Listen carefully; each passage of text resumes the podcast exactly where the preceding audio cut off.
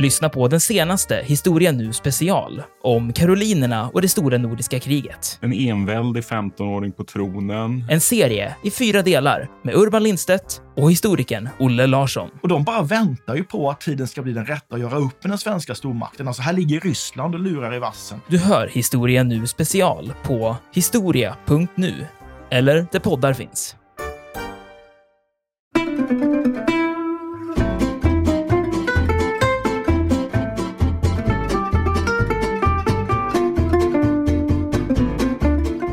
Det innebär ju också de här bilderna som Bondfilmerna presenterar, liksom, i det här fallet Kalla krigets verklighet, måste jag påverka enormt eh, många människor faktiskt. För Kalla kriget är ju alltså, det är ju det som är fonden, det är ju James Bonds scen kan man väl säga, på vilket han verkar. Och man kan ju också se, tycker jag, när man tittar på Bondfilmer att de, de följer med Kalla krigets konjunkturer väldigt väl. Alltså från Kubakrisens slut sextiotvå och fram till sjuttionio egentligen så har vi ju en avspänningsperiod mellan supermakterna.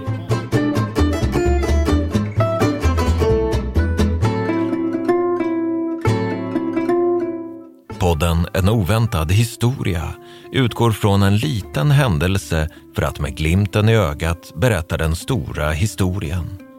Programledare är historikerna Olle Larsson och Andreas Marklund.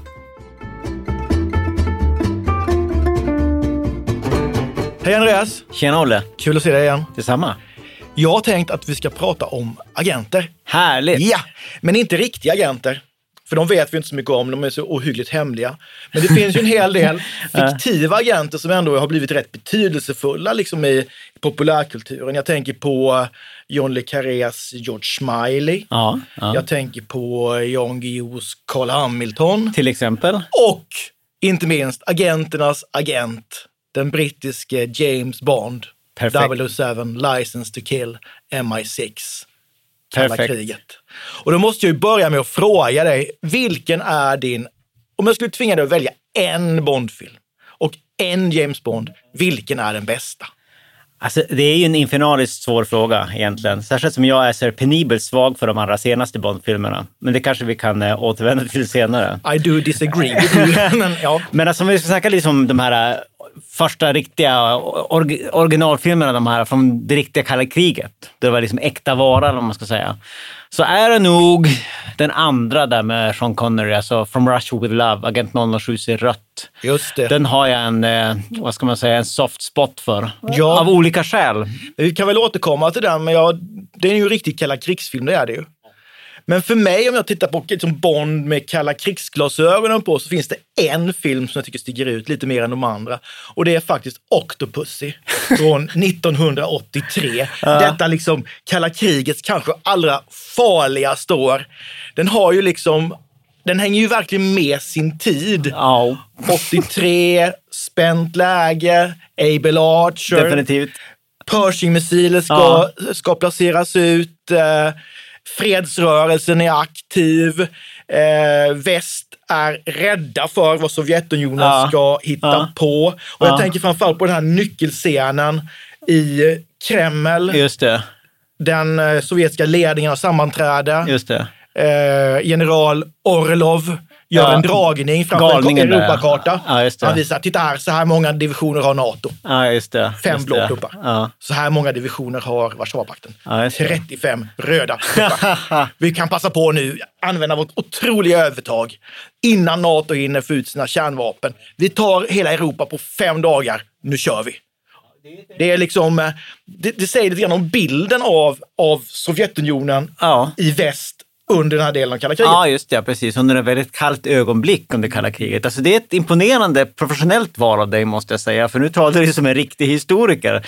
För om man då talar som filmnörd så är det ja. faktum att det räknas kanske som en av de sämsta Bondfilmerna någonsin. Gör nu gör det? Du mig lite ledsen. Bara namnet. Ja, ja.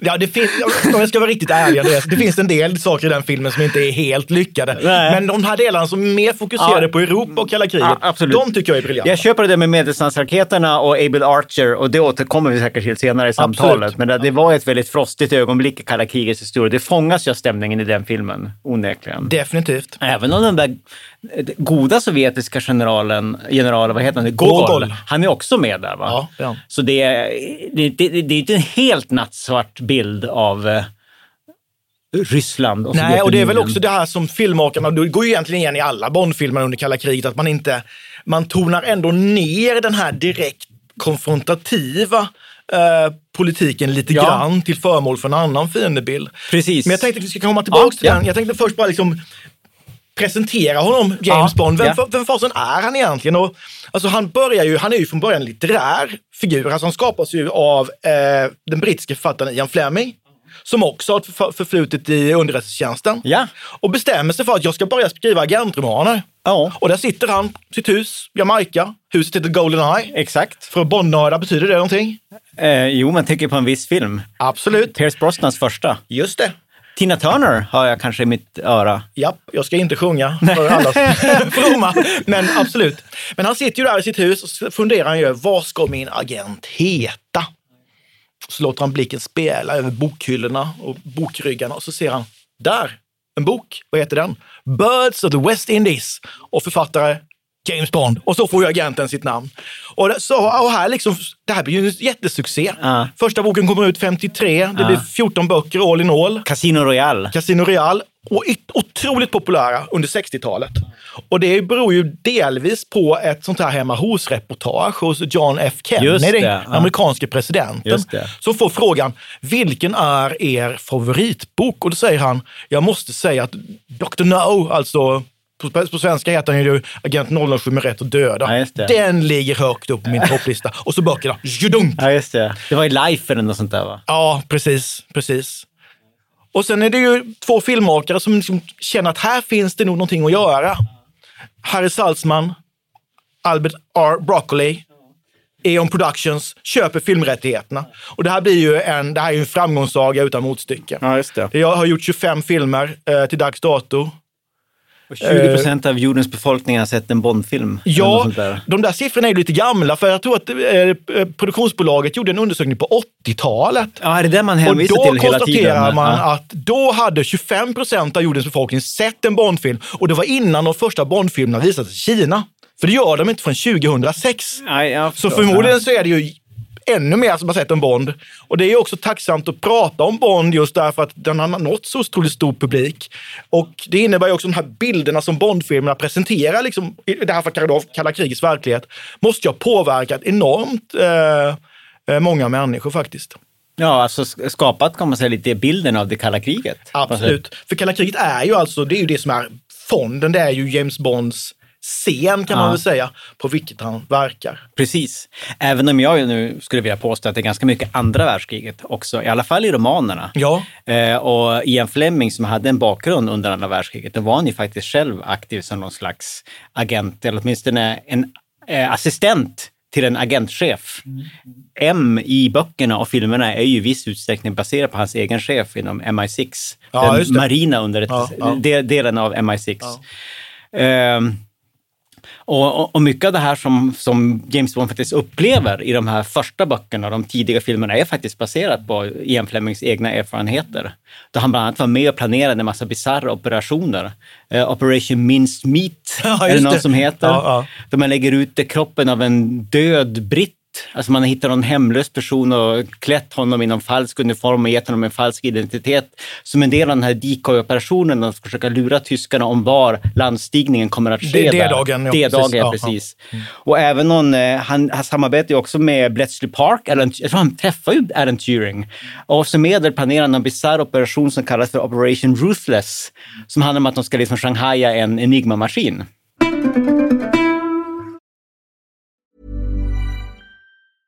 Cool fact, a crocodile can't stick out its tongue. Also, you can get health insurance for a month or just under a year in some states. United Healthcare short-term insurance plans, underwritten by Golden Rule Insurance Company, offer flexible, budget-friendly coverage for you. Learn more at U H one dot com.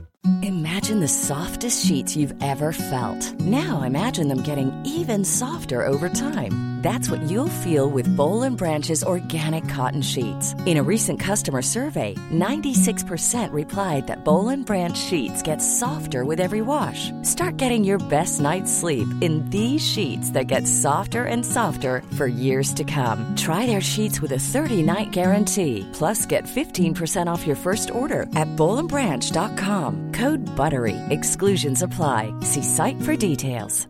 Burrow's furniture is built for the way you live. From ensuring easy assembly and disassembly to honoring highly requested new colors for their award-winning seating, they always have their customers in mind. Their modular seating is made out of durable materials to last and grow with you. And with Burrow, you always get fast, free shipping. Get up to sixty percent off during Burrow's Memorial Day sale at burrow.com slash ACAST. That's burrow.com slash ACAST. burrow.com slash ACAST.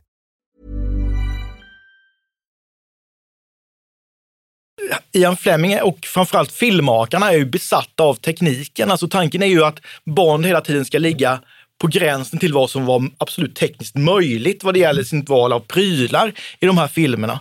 Och det var ju också en sån sak som gjorde att filmen, filmerna fick sån enorm popularitet. Så renodlade action och som de här fantastiska prylarna. Plus då, precis som du säger, det är ju mycket andra världskrig i böckerna. Men när man gör film av det så flyttar man ju fram det. Och liksom kalla krigsanpassar handlingen. Mm. Du sa att du föredrog eh, From Russia With Love. Varför?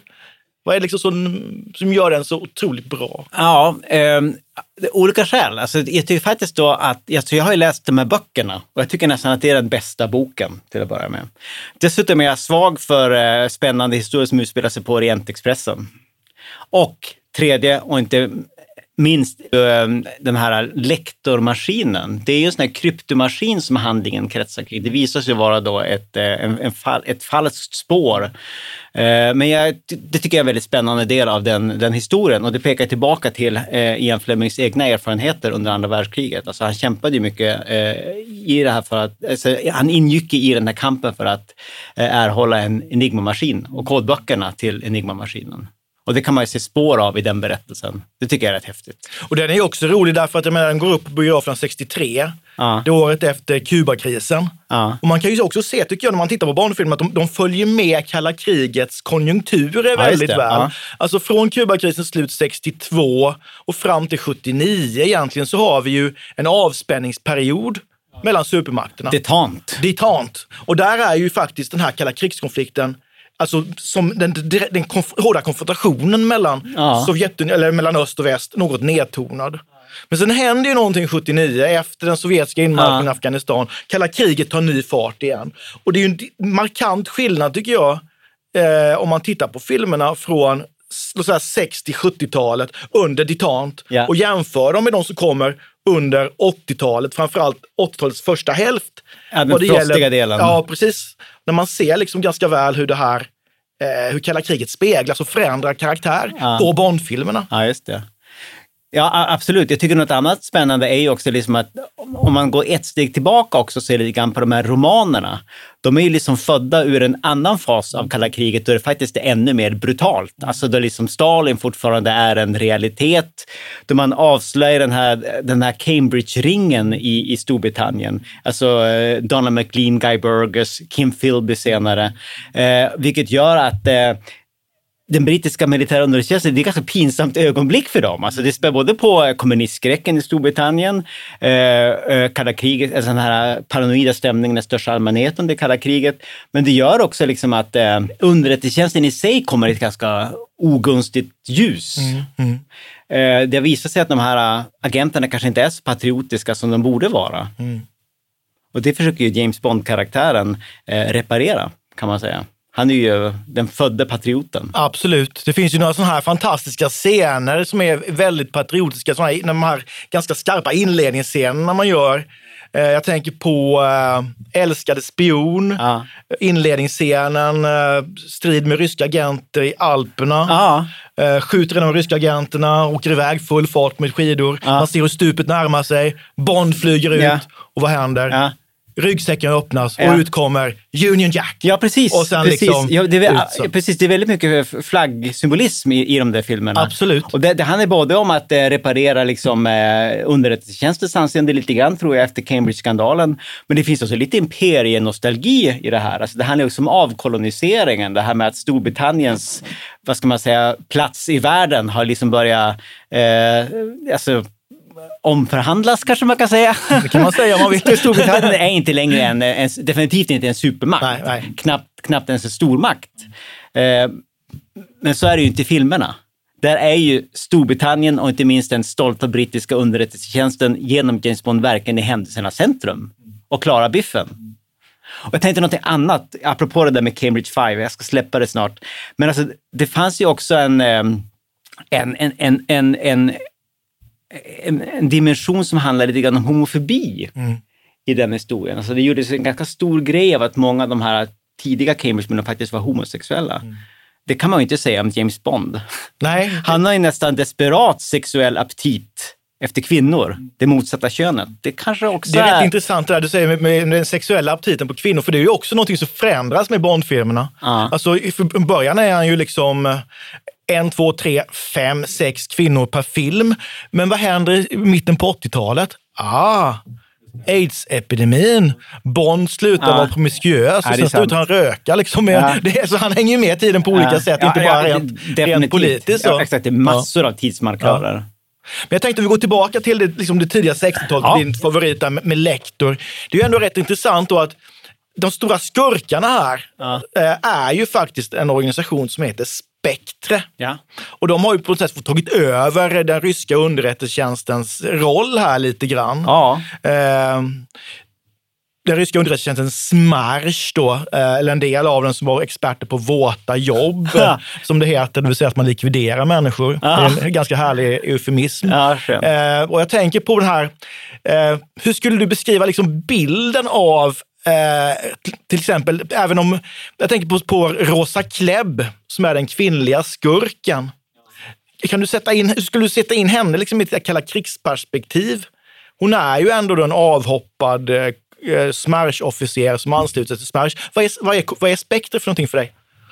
Men, men Spectre är väl liksom eh, vilken av Bondfilmen är där, där det är tre sådana akvariefiskar. Det är den. Det, det, är, är det, det är den? den. Ja. Ja, men alltså Spectre är ju liksom den, den där tredje parten som försöker provocera fram ett tredje världskrig. Det är det som är grejen med Spectre. Alltså det är sällan en direkt konfrontation mellan, mellan väst och öst i de här Bondfilmerna. Det är en tredje part som försöker skapa liksom ett missförstånd som tvingar fram ett tredje världskrig. Det, det är ju liksom i film efter film efter film. Och just den här akvariefiskliknelsen, den tycker jag är helt underbar. Skurken eh, har två kampfisk, tre kampfiskar i akvariet, ah, två slåss ah, och säger han, titta här. Ah. Och så den tredje fisken står bara och tittar på, så han rör lite lätt på fenorna. Det är ju och säger, där har du öst och där har du väst och här har du Spectre. Ah. De väntar tills de har bitit ah. ihjäl varandra. Ah. Sen slår vi till. Exakt. Och då säger Exakt. Rosa Klebb, I find your, your, uh, your, your, your likeness very, uh, very striking. Very amusing. Yeah. You are not here to amuse you, number ja, just det, two. Exakt, och det är, liksom, det är också ja. rätt roligt att även om liksom Spectre är då någon slags mitten ja. så Spectre-skurkarna talar ju påfallande ofta med någon slags öststatsbrytning eh, ja. ja, ja. Så man ska ju ändå veta var de är hemma. Öststats eller kanske lätt tysk ibland också. Ja, alltså, jag menar ju fortfarande att det är lite ganska fler spår än man kan tro av andra ja, världskriget ja. i de här tidiga filmerna. Jag tänker på hur man modellerar fram skur- den manliga skurken i From Russia With Love, ja. Donald Grant. Just det. Han ser ut som en karikatyr av en eh, tysk ja, S S-soldat. Ja, just det. Ja. Jättestor. Naziskurken. Jätteblond. Ja, ja. Fullständigt ja, okänslig ja. för smärta. Ja. Jag kommer ihåg den här scenen när, när Rosa Klebb ska värva honom. Ja. När han ligger ute och solar där, han har en skivstång bredvid sig. Och så ställer han sig upp när hon kommer. Och hon slår honom stenhårt med ett knogjärn rakt i magen. Och han rör inte en min.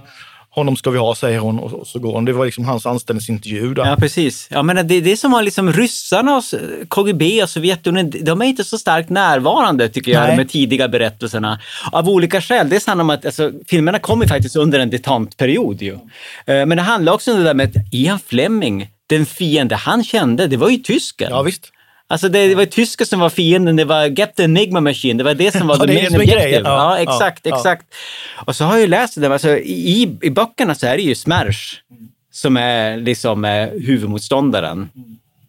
Ofta ganska mycket bakom, men det, de finns där. Men sen när man ska göra film av det här, då är ju Krusse ganska populär. Alltså Khrushchev har kommit till makten. Ja, ja, han har det blev gjort... ju en, en, en, en, en tidig avspänning där. Då. Även om det håller på att gå dåligt där omkring Kubakrisen sextiotvå igen. Men det, man har ju en, närm, en, en mer kamratlig relation med ryssarna. Eh, när man går igång med att göra de här filmerna. Och det är då SMERSH blir till Spectre mm. ju. Och där ser man ju också då, för att ofta så är det ju så att i de här tidiga filmerna så samarbetar ju faktiskt James Bond med den sovjetiska underrättelsetjänsten eh, mot den här gemensamma fienden som är SMERSH, ja. Som då försöker skapa det här kärnvapenkriget eller den här stora konflikten. För kärnvapenhotet är ju det som ja, ja, löper det ligger som där. En röd tråd. Så även under Détente-tiden så är det ju liksom hotet som finns där i bakgrunden. Ja. Jag tänker på eh, hur skurkarna stjäl atombomber ja. I åskbollen. Jag ja, tänker det. På hur... Eh, i Diamantfeber som egentligen har det är ju, till på ytan en ganska banal smugglingshistoria. Ah. Men vad är det Spectre ska ha diamanterna till? Jo, man ska utveckla ett strålningsvapen ju, just det. Som ska kunna slå ut motståndarens kärnvapenbaser. Ah. Och Blåfält demonstrerar ju detta genom att slå ut en kärnvapenbas i Kina, en i Sovjetunionen, än i U S A. Ja, just det. Och vad gör de då? Då, kom, då kommunicerar man via heta linjen och ja, säger just det. Det var, ja. Vi har ingenting med det här att göra. Vi vill behålla det här, den här terrorbalansen som den finns. Ja, för Spectre bjuder ju ut det här strålningsvapnet på marknaden. Ja, just det. Som ja. Om den som köper det kommer ju att få första slagsfördelar. Och det här vill man ju behålla, för det är ju liksom grunden för hela den här The Mutually Assured Destruction. Och det är lite roligt att den här filmen kommer året före Salt två-avtalet. Just det. sjuttiotvå. Just det. Där just det här A B M-avtalet är en viktig del. Ja, just det. Då Nixon träffar Brezhnev i Moskva. Just det, ja. Jo, men alltså de följer verkligen med sin tid de här filmerna. Det är därför de är så fantastiska ur en historiskt perspektiv. Och det är kanske därför som de, som de här sjuttio- och åttiotalsfilmerna som ju, som sagt för en filmnörd håller kanske en lite lägre kvalitet än sextiotalets versioner, tycker jag. Även om jag själv växte upp med Roger Moore. Men alltså där kan man verkligen se de här svängningarna. Alltså jag tänker själv på, det har ju inte direkt med Kalla kriget att göra, men det är en annan tidsmarkör. Mannen med den gyllene pistolen som kommer nittonhundrasjuttiofyra. Just det, året eller efter oljekrisen. Energikrisen. Ja, precis, ja. Där kämpar de om någon mystisk eh, solenergimanik som de kallar för en Solex agitator. Ja, ja, ja. Det är fantastiskt. ja, ja, exakt. Som egentligen har skapats för att lösa energikrisen, men då är det någon galning som vanligt som ska använda det som ett vapen. Istället för att men destroy everything. Det är ju någonting fantastiskt med, med skurk. Det har ju inte heller med Kalla kriget. Jag, jag kan ändå fascineras av skurkarna. För de har ju, de har ju liksom globala ambitioner så att oftast, säga. Ja. Det är inte så att jag ska tjäna pengar, nej. Inte huvudsakligen. Utan jag, jag ska förstöra världen ja. Genom kärnvapen. Och ska bygga en ny i rymden ja. Eller under havet. Ja. Eller, eller någonting sånt. Ja, ja, precis. Ett nytt Atlantis eller någonting ja, ja. Som i Moonraker. Ofta genom att använda supermakternas vansinne. Ja. Och det vansinne av alltså, kärnvapenkapplöpningen mellan dem. Men det är alltid en tredje part som har de där visionerna och ska, liksom, ska starta något nytt efter en total, eh, ett, ett, ett Ragnarök är det igen.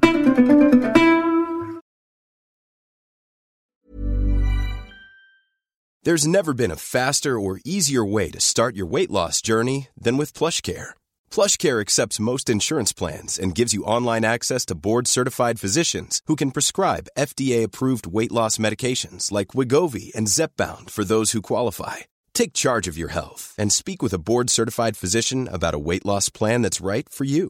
Get started today at plushcare.com slash weight loss. That's plushcare.com slash weight loss. plushcare.com slash weight loss. Quality sleep is essential. That's why the Sleep Number Smart Bed is designed for your ever-evolving sleep needs. Need a bed that's firmer or softer on either side? Helps you sleep at a comfortable temperature? Sleep Number smart beds let you individualize your comfort, so you sleep better together. J D Power ranks Sleep Number number one in customer satisfaction with mattresses purchased in-store. And now, save fifty percent on the Sleep Number limited edition smart bed for a limited time. For J D Power twenty twenty-three award information, visit j d power dot com slash awards. Only at a Sleep Number store or sleep number dot com. Cool fact, a crocodile can't stick out its tongue. Also, you can get health insurance for a month or just under a year in some states. United Healthcare short-term insurance plans, underwritten by Golden Rule Insurance Company, offer flexible, budget-friendly coverage for you. Learn more at u h one dot com.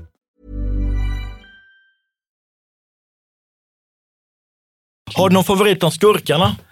Vem, vem, vilken skurk har bäst? Ja. Mest högflygande ambitioner? Ja.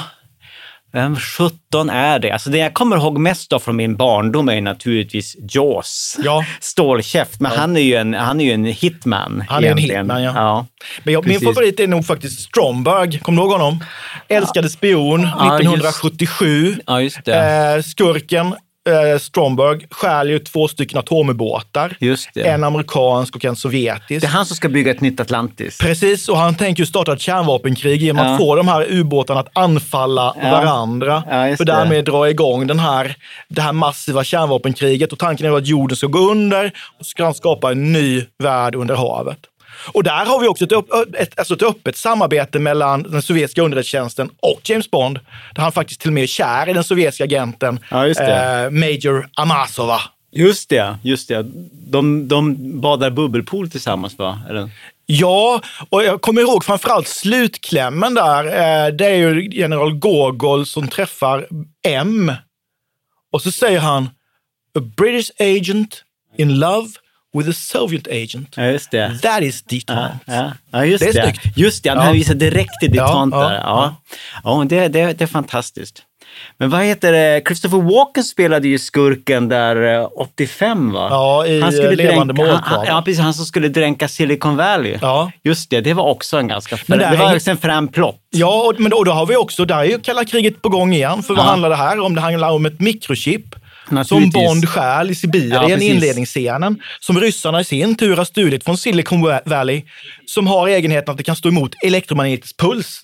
Och det är ju precis vad man behöver i händelse av ett kärnvapenkrig. Exakt. Jag menar att Bond har kommit in i den ja. digitala eran. I yes, dataåldern. Precis. Men där ser man ju också att någonting här... Det är ju egentligen den sista filmen där Kalla kriget är egentligen kallt ordentligt. Eller hur man nu vill. Där det är väldigt spänt i åttiotalsfilmerna. Det är ju väldigt spänt i den första... Uh, le, uh, ur dödlig synvinkel. Det är väldigt spänt i Octopussy. Det är ganska spänt i, uh, from, uh, i uh, Levande måltavla. Vad händer sen? Sen byter vi Bond. Ja, just det. Ja. Timothy Dalton kommer ja. där. Ja. Men första filmen där är ju fortfarande lite... Det är ju någon slags uh, postkalla kriget-kontext ja, ja, där. Ja. Ja. Och där dyker ju... Och det, nu spelas det delvis i Afghanistan också. Ja, det gör den. Det. Och då är det ju Mujahedin är ju på den goda sidan. Just det. Samarbetar det är, ju med... med... Ännu en tidsmarkör, ja. Yeah. Se, ser vi inte Bond i Mujahedin-kläder? Han har Mujahedin, absolut. Just det, just det, absolut, det är väldigt, det är väldigt intressant. Och där dyker ju Stalin upp. Alltså Stalins andesvärv över den filmen.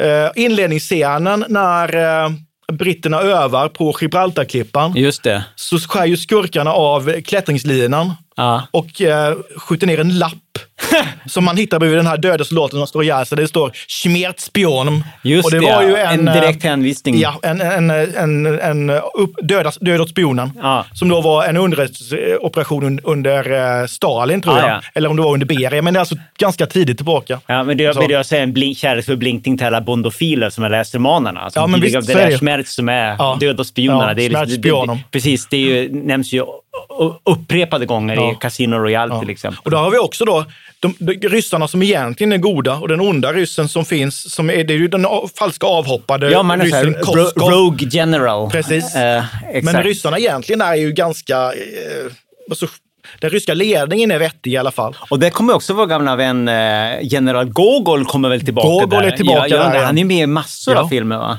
Och sen generalen som ja. heter Pushkin. Just det. Uppkallad efter Rysslands nationalhjälte. Naturligtvis är han det. Den store poeten. Men, men Gogol är ju en återkommande karaktär som Bond har ett ganska kamratligt förhållande till. Va? Han är väl ja. aldrig riktigt någon direkt fiende? Nej. Det är lite rivalitet mellan absolut. dem. Absolut. Jag tänker på den här första filmen under åttiotalet när det är riktigt kallt. Ja. Som handlar om då den här, det här brittiska fartyget som går på en mina utanför Albaniens kust. Det, ombord fanns någon, en, en, ur dödlig synvinkel. Ja, som ett, och där fanns, ombord fanns en A TAC, ja, som ett kommunikationssystem för och de Polaris. Återigen kryptoutrustning. Ja, och för de Polaris bestyrkade ubåtarna. Ja. Och eh, de hinner ju inte förstöra den här, vilket de har tänkt då innan, innan båten sjunker. Och där blir det ju en kamp, för den kommer ut på marknaden och den vill ju ryssarna ha. Och, det blir ju, och M I sex vill ha tillbaka den. Ja. För annars kommer det ju deras, ja, kan de ju få eh, de brittiska ubåtarna anfalla varandra. Ja, slutstriden är ju på en klippa i Grekland. Ja, skurken ska precis lämna över väskan med den här A TAC till, till Gogol. Ja, som vanligt. Ja, och Bond får tag på den, kastar ut eh, väskan eh, över klippan. Eh, A TAC förstörs. Och så säger han, du har den inte. Jag har den inte. That's Détente. That's Détente. Just det, ja, men det kommer jag också ihåg. Och, och, och, det, ja. och det är ju ändå... Ja. Och, och vad gör Gogol? Han ja. börjar skratta ja, just det, ja. och går in i helikoptern. Ja. Så det är ju... Mm, ja, men, det är ändå åttioett, jag ja, menar... Ja, men, det, ja. Det är, ja. men fi- filmerna framhäver väl ändå någon slags ömsesidig respekt ja, mellan, mellan, mellan, mellan ja, öst och väst. Ja. Alltså mutual... Eh, coexistence, mutual eh, cooperation. Ja, alltså, ja. Det är en, en ömsesidighet som inte finns i många andra filmer från, om man ser på men... Kalla åttiotalet. Tänk, tänk Rambo fyra f- till exempel, ja. med den där stora onda ryssen Dolph. ja, vad är, vad är, Ivan Drago. Ivan Drago, ja. Och vad så känns som när, Dolph. När, när, när Rocky landar på flygplatsen ja, ja. i Ryssland, ja. det är snö, ja. det är Kalashnikov-pipor, ja, det är röda armésoldater, det, det är skumma eh, män i skinnjackor som följer efter när man är ute och springer. Och jag tänker också på, eh, det finns ju en annan, i Rocky fyra där, som är fantastiskt i samma film, det är ju slutscenen. Ah. När de boxas i Moskva. Just det. Ja. Ah. Och i början så hatar ju hela ryska publiken Rocky. Och så boxas han mot Drago. Sitter Gorbachev i publiken? Gorbachev sitter just i publiken det, det, med det här födelsemärket det, i, i pannan. Det, just det. Och det är ju det. Helt underbart. Vad händer? Ah. Jo, men... Rocky kämpar och kämpar. Sist står den ryska publiken upp i Moskva och hyllar Rocky. Även Gorbachev. Ja, ja, ja. Och det är han som börjar ju. Ja, just det. Och sen säger Rocky sitt fantastiska eh, ja, ett under av vältalighet. If I can change, you can change. Ja, just det, just det. We all can change. Ja, just och vad han säger där ja. är ju att inne i oss alla, även er, både ja, en liten amerikan ja, som bara väntar det. på att få komma ut. Det, det, det, är, det är perfekt. Liksom, the guy nittonhundra... who won the Cold War. Ja, precis. Det är verkligen perfekt. nittonhundraåttiofem, ja, ja. Ja, den kommer åttiofem eller åttiosex. åttiofem tror jag den ja, kommer faktiskt. Ja. Då, alltså, då Gorbachev alltså, ja, har kommit till makten. Uh, men alltså, det är så, James Bond-filmernas ryssbild är egentligen ganska nyanserad ja, ja, om man liksom jämför nog... med andra ja. produktioner. Ja. Även om kalla krigskonflikten finns ju, men som sagt vad bilden av ryssarna är, ja. den är ju ändå, det är ju nedtonad konfrontation, inte helt pålitliga, nej, nej, nej. men liksom... Uh... Det är lite så kohandel. Ja, We inte... have a mutual enemy. Ja, precis. We understand each other, mister Bond. Then his enemy is my friend. Ja, exakt. Ja, men ungefär så ju. Exakt. Men hur är det, Nå- något jag tänkte på, egentligen, hur är det med kineserna? Apropå det du nämnde det... med att den blev så stor i Kina. Kineserna är ju mer, de är ju mer, alltså, första, i första Bond-filmen från sextiotvå är ju skurken kines. Eh, och även i, eh, har jag för mig i alla fall, i eh, Man lever bara två gånger, eller är det en japan? För det, båda två filmer har ju någonting gemensamt, det handlar om rymden ju, och det är ju den pågående rymdkapplöpningen som, som spelar in där, så då får man ju in den aspekten av det också då. Och doktor No i första filmen har ju inga händer för att han har liksom le- lekt med uran, och det visar sig vara en ganska det. dålig idé, Just om man det. säger så. Och så kommer ju, Kina kommer tillbaka då där under Pierce Brosnan-eran. Ja, precis. Jag kommer ihåg att det var någon kinesisk agent som han flörtade med som ja. var någon helt röd dator. Jag tänkte vi kan väl gå över och prata lite grann om Bond efter kalla kriget. Ja. Därför att många trodde nog att Bond-genren, alltså Bond var... att Bondgenren skulle dö ut efter kalla kriget, och det var ju kris då när Timothy Dalton slutade, alltså med sista filmen som heter Tid för hämnd som kom åttionio. Det var ganska oinspirerad. Helt oinspirerad, som, ja. knarkhandel, alltså ganska ointressant skurk. Det var så Sydamerika eller Centralamerika. Ja, mot, Colombia eller knarkkarteller. Ja, ja. Någon slags, uh, ja, det kändes ja. han var, han befann sig inte i sitt rätta element. Nej, precis. Och där någonstans så, så där upphör ju Bond-filmerna ett tag, för de har kommit ganska regelbundet, ja. så tar det ju några år innan nästa Bond kommer. Precis. Frågan om det blir så nu. Precis. Vad, vad, om vi tänker, alltså, Bond är ju, på film i alla fall, skapas ju som en kalla krigskaraktär. Med en given liksom scen att röra sig på, alltså kalla krigets verklighet. Tycker du han liksom lyckats, för det, vad, det, vad det handlar om efter kalla kriget, här kan man ju inte jaga... ondare. Ja, numera kan man väl göra onda ryssar igen. Men alltså, mm. på, på, på nittiotalet funkade inte det. Utan Hur tycker du han liksom hanterar det här med att hitta nya eh, fiendbilder?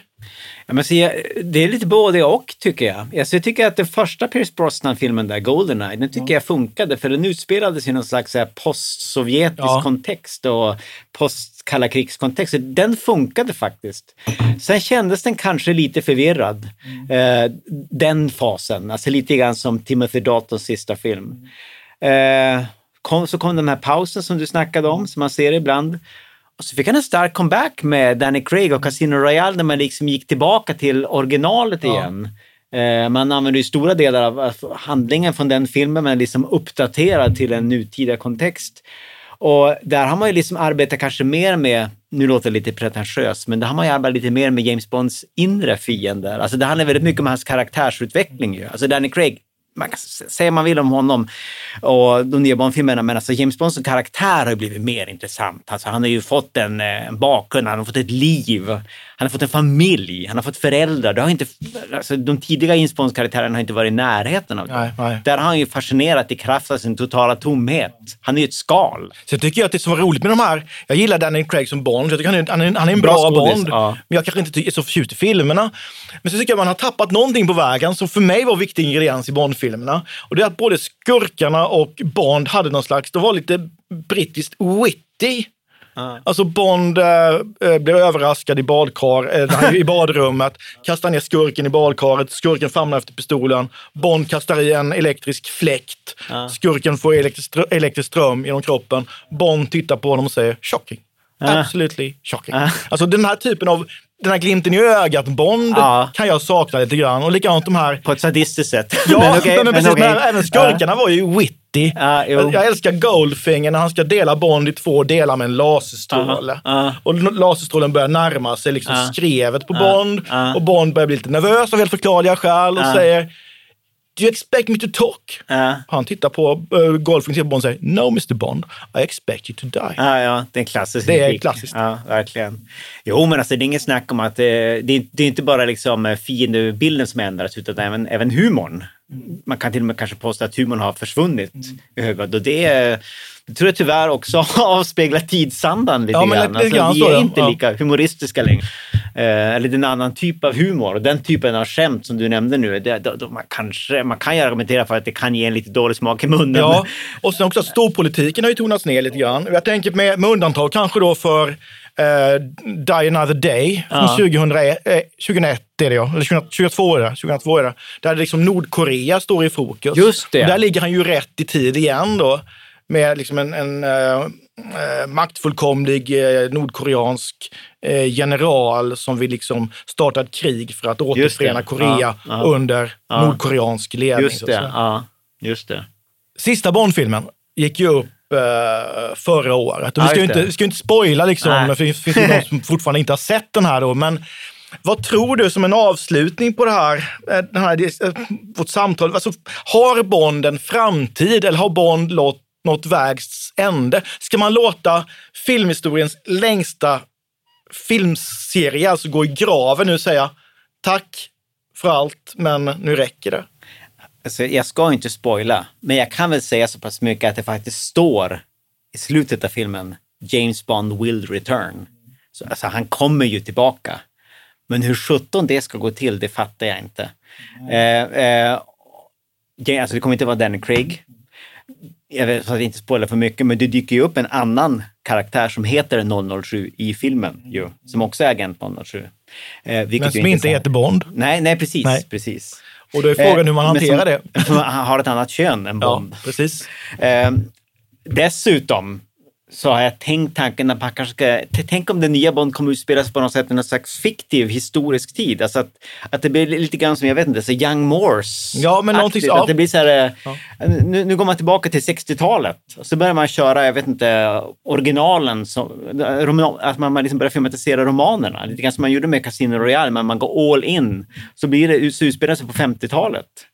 Och så är det SMERSH som är fienden istället för Spectre. Ja. Ja. Ja, men tillbaka. Och kanske ett, ett alternativ, om jag tror att om Bond ska överleva så är ett gott alternativ kanske att gå tillbaka och eh, göra filmer som ligger närmare i så fall själva romanen. Ja, de litterära originalen. För det är ju egentligen, det man, det är, många av filmerna är ju egentligen bara en romantitel som man sedan har fyllt med annat innehåll.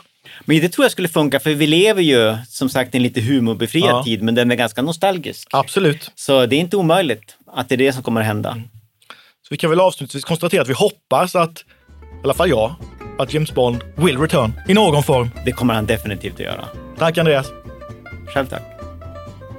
Vi tackar programledarna Olle Larsson och Andreas Marklund. Kontakta gärna Olle och Andreas på ovantad at historia punkt nu. Vi läser allt, men hinner kanske inte alltid svara.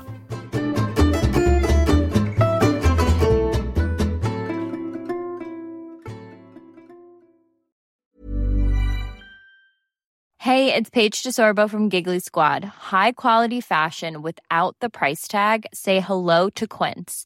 I'm snagging high-end essentials like cozy cashmere sweaters, sleek leather jackets, fine jewelry, and so much more. With Quince being fifty to eighty percent less than similar brands.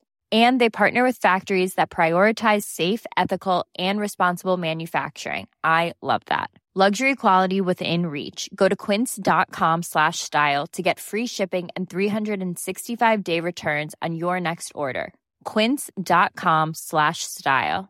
Mom deserves the best, and there's no better place to shop for Mother's Day than Whole Foods Market. They're your destination for unbeatable savings, from premium gifts to show-stopping flowers and irresistible desserts. Start by saving thirty-three percent with Prime on all body care and candles. Then get a fifteen stem bunch of tulips for just nine ninety-nine each with Prime. Round out Mom's menu with festive rosé, irresistible berry chantilly cake, and more special treats. Come celebrate Mother's Day at Whole Foods Market. Planning for your next trip? Elevate your travel style with Quince. Quince has all the jet-setting essentials you'll want for your next getaway, like European linen, premium luggage options, buttery soft Italian leather bags, and so much more. And is all priced at fifty to eighty percent less than similar brands. Plus, Quince only works with factories that use safe and ethical manufacturing practices. Pack your bags with high-quality essentials you'll be wearing for vacations to come with Quince. Go to quince.com slash pack for free shipping and three hundred sixty-five day returns. Iran har under nittonhundratalet genomgått tre omvälvande revolutioner som orienterat landet antingen mot västerlandets modell eller mot en auktoritär styrelseform. Idag pågår en social revolution i landet som vänder sig mot det islamistiska styret och vars anhängare har Europa och väst som förebilder. I en viktig bok ger idéhistorikern Mohammad Fazlashemi en djupare förståelse för dagens dramatiska händelseutveckling. Iran mellan tre revolutioner är utgiven av förlaget Historiska Media. Beställ den fysiska boken på förlagets hemsida historiska media punkt se eller köp den i en bokhandel nära dig.